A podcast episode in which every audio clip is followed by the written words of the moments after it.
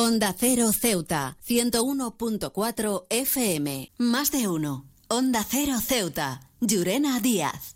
Muy buenos días, son las 8 y 20 de la mañana de este miércoles 18 de octubre. Llega la hora de noticias de nuestra ciudad, es la hora de noticias en Onda Cero.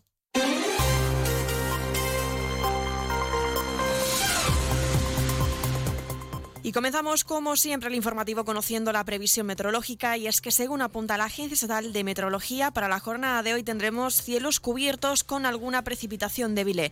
Temperaturas máximas que alcanzarán los 26 grados y mínimas de 21. Ahora mismo tenemos en el exterior de nuestros estudios 22 grados y el viento en la ciudad sopla de poniente. Onda Cero Ceuta, 101.4 FM.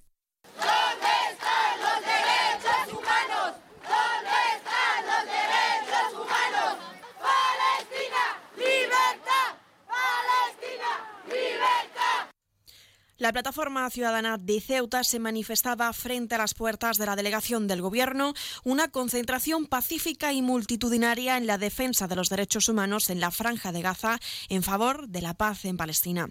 Bajo el lema Ceuta con Palestina, la ciudadanía expresaba su rechazo contra lo que consideran el colonialismo sionista israelí. Uzman Bersabe, portavoz de la plataforma, era el responsable en la lectura del manifiesto en este día. El pueblo palestino ignorado y abandonado por todos, sin armas, sin ejército, sin recursos ni apoyo, tiene el derecho moral y en justicia de luchar por su libertad y autodeterminación, como cualquier otro pueblo invadido y colonizado. Quienes aquí estamos odiamos la opresión. Por ello, queremos condenar la inacción, el doble rasero y la complicidad de los gobiernos occidentales con pañuelos palestinos, pancartas y agitando banderas al aire, la convocatoria se desarrollaba sin incidentes. Y seguimos con más asuntos. El presidente de la ciudad, Juan Vivas, se ha reunido con la Confederación de Empresarios de Melilla, encabezado por su presidente, Enrique Alcoba, al que se le ha reiterado la necesidad de que las administraciones y los agentes sociales y económicos de ambas ciudades autónomas aúnen esfuerzos y estén unidos en esta envergadura de retos que se avecina. Así es que nosotros humildemente lo que venimos una vez más es a darle las gracias porque sigan apostando por Ceuta y Melilla, que es tanto por apostar por la supervivencia de nuestras dos ciudades, por la generación de riqueza, por la creación de empleo y decirles también que los necesitamos muchísimo. Los necesitamos, eh, necesitamos de su orientación, necesitamos de su espíritu y que sigan dando ese ejemplo de eh, no maldecir la oscuridad, sino buscar una luz en el túnel para encontrar la salida. Así es que yo lo que, lo que estoy es muy contento de que estén aquí y, y en nombre del Gobierno y de la Asamblea de Ceuta darles la bienvenida y desearles lo mejor. Y es que precisamente la Confederación de Empresarios de Ceuta, la Confederación de Empresarios de Melilla y la Cámara de Comercio de Ceuta han planteado en este encuentro sus reivindicaciones comunes a los representantes de las distintas administraciones de la ciudad. Los empresarios han reclamado la vuelta al sistema anterior de las bonificaciones, algo que apoya al gobierno de la ciudad, así como una mejora del IPSI. CESIF es otra clase de sindicato. Independiente y profesional, transparente y cercano sindicato más representativo en las administraciones públicas de España y en muchas empresas privadas. Sea cual sea tu profesión, en la función pública o en la empresa privada, CESIF es tu sindicato. Afíliate a CESIF. Defiende tu trabajo.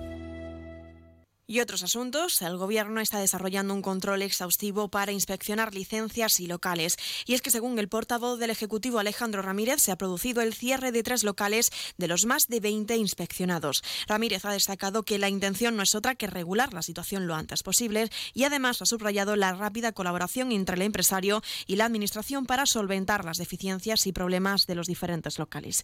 De esta forma ha respondido a las declaraciones de la Confederación de Empresarios de Ceuta pues se ha marcado una prioridad. Una prioridad en, revisar, en seguir revisando su expediente, hacer inspecciones eh, in situ. Lo que sí me gustaría aprovechar y destacar es que a día de hoy con los, con los locales, los cuales ya algunos de ellos han tenido algunos problemas y deficiencias para cubrir, la rápida colaboración, tanto en este caso con el empresario y la propia Administración. Es decir, prácticamente eh, al momento de poder trasladar esa deficiencia y trasladarla al área de urbanismo, se ha hecho el informe y la inspección de nuevo de manera inmediata puesto que el objetivo, en este caso de, la Administración, aquí contesto un poco también a, esa pregunta, a esa afirmación ¿no? de la Confederación de Empresarios, no es un efecto sancionador, ni mucho menos ni fan recaudatorio, ¿no? todo lo contrario. Aquí lo que ahora mismo buscamos es prácticamente garantizar eh, la seguridad, ¿no? Y un apunte más, el Movimiento por la Dignidad de la Ciudadanía llevará al Pleno de la Asamblea las demandas de la Asociación de Madres y Padres de Alumnos del Centro de Educación Especial de San Antonio sobre la carencia de personal. El diputado de la formación localista, Mohamed Mohamed, exige una solución para dar una atención adecuada a estos alumnos. El compromiso con las personas con discapacidad tiene que gozar de la máxima prioridad por parte de todas las instituciones, así como por parte de la Asamblea de la ciudad de Ceuta, comprometiéndonos con las familias con hijos con discapacidad a atender todas sus demandas, tanto las materiales como las relativas al personal necesario para que los niños y, niñas con necesidades especiales del centro puedan tener la atención adecuada a sus necesidades. He viajado por todo el mundo y de Ceuta me encantan las murallas reales, el parque mediterráneo, las vistas desde los miradores, pero su café, vaya café, uno de los mejores que he probado y de eso sí que entiendo, Café Borrás, el café de Ceuta. Más de uno. Onda Cero Ceuta. Llurena Díaz. Más noticias en Onda Cero. El cardiólogo Francisco García Lanzas, integrante del organismo de cooperación internacional del Colegio Oficial de Médicos de Ceuta, ha regresado de su última estancia en Ruanda. Durante un mes, el especialista ha estado formando a médicos del país africano en cardiopatías reumáticas, una patología que afecta en gran medida a los pacientes jóvenes de entre 15 y 20 años y en los que países africanos y que en estos países africanos está muy extendida. Y los trabajadores de los servicios complementarios del Centro de Mayores del IMSERSO reclamaban el abono del plus de residencia, un complemento que no perciben y que desde hace años llevan reivindicándolo.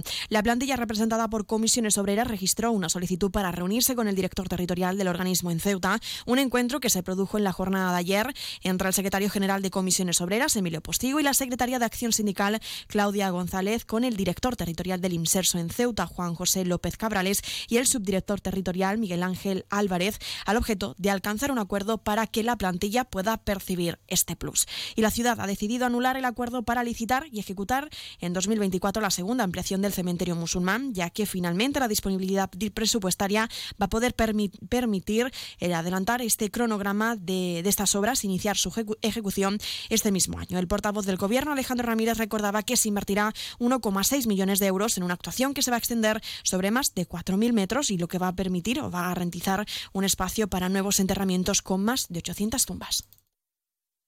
Borras Motor es un nuevo nombre, un nuevo equipo, un nuevo espíritu, una nueva experiencia. Como ves, en Borras Motor lo nuevo es todo. Ahora tu nuevo concesionario BMW en Ceuta se llama Borras Motor, un nuevo concesionario preparado para ofrecerte el mejor servicio y la mejor atención en todo momento. Visítanos en Borras Motor, Avenida de España 26 Ceuta o en borrasmotor.concesionariobmw.es. Y vamos a pasar ya a la información deportiva. Este fin de semana se pondrá en liza cuatro nuevas competiciones organizadas por la Real Federación de Fútbol de Ceuta. Serán un total de 37 conjuntos los que inician su andadura en categorías de regional preferente, con ocho participantes, juvenil fútbol con 11, tercera división nacional de fútbol sala con nueve y juvenil de fútbol sala también con nueve participantes.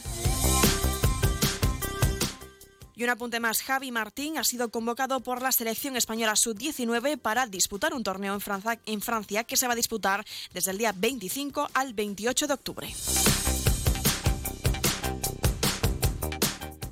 Más de uno. Onda Cero Ceuta. Llurena Díaz.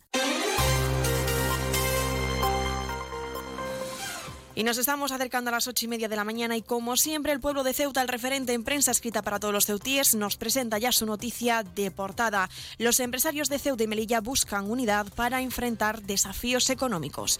Se quedan ahora en la mejor compañía, la de más de uno con Carlos Alsina. Nosotros regresaremos como siempre a partir de las once y tres minutos para contarles a modo de titulares las noticias más destacadas del día y como siempre a partir de las doce y veinte una nueva edición de nuestro programa Más de uno Ceuta de la mano de nuestra compañera Carolina Martín. Esto ha sido todo, me despido, que pasen muy buenos días.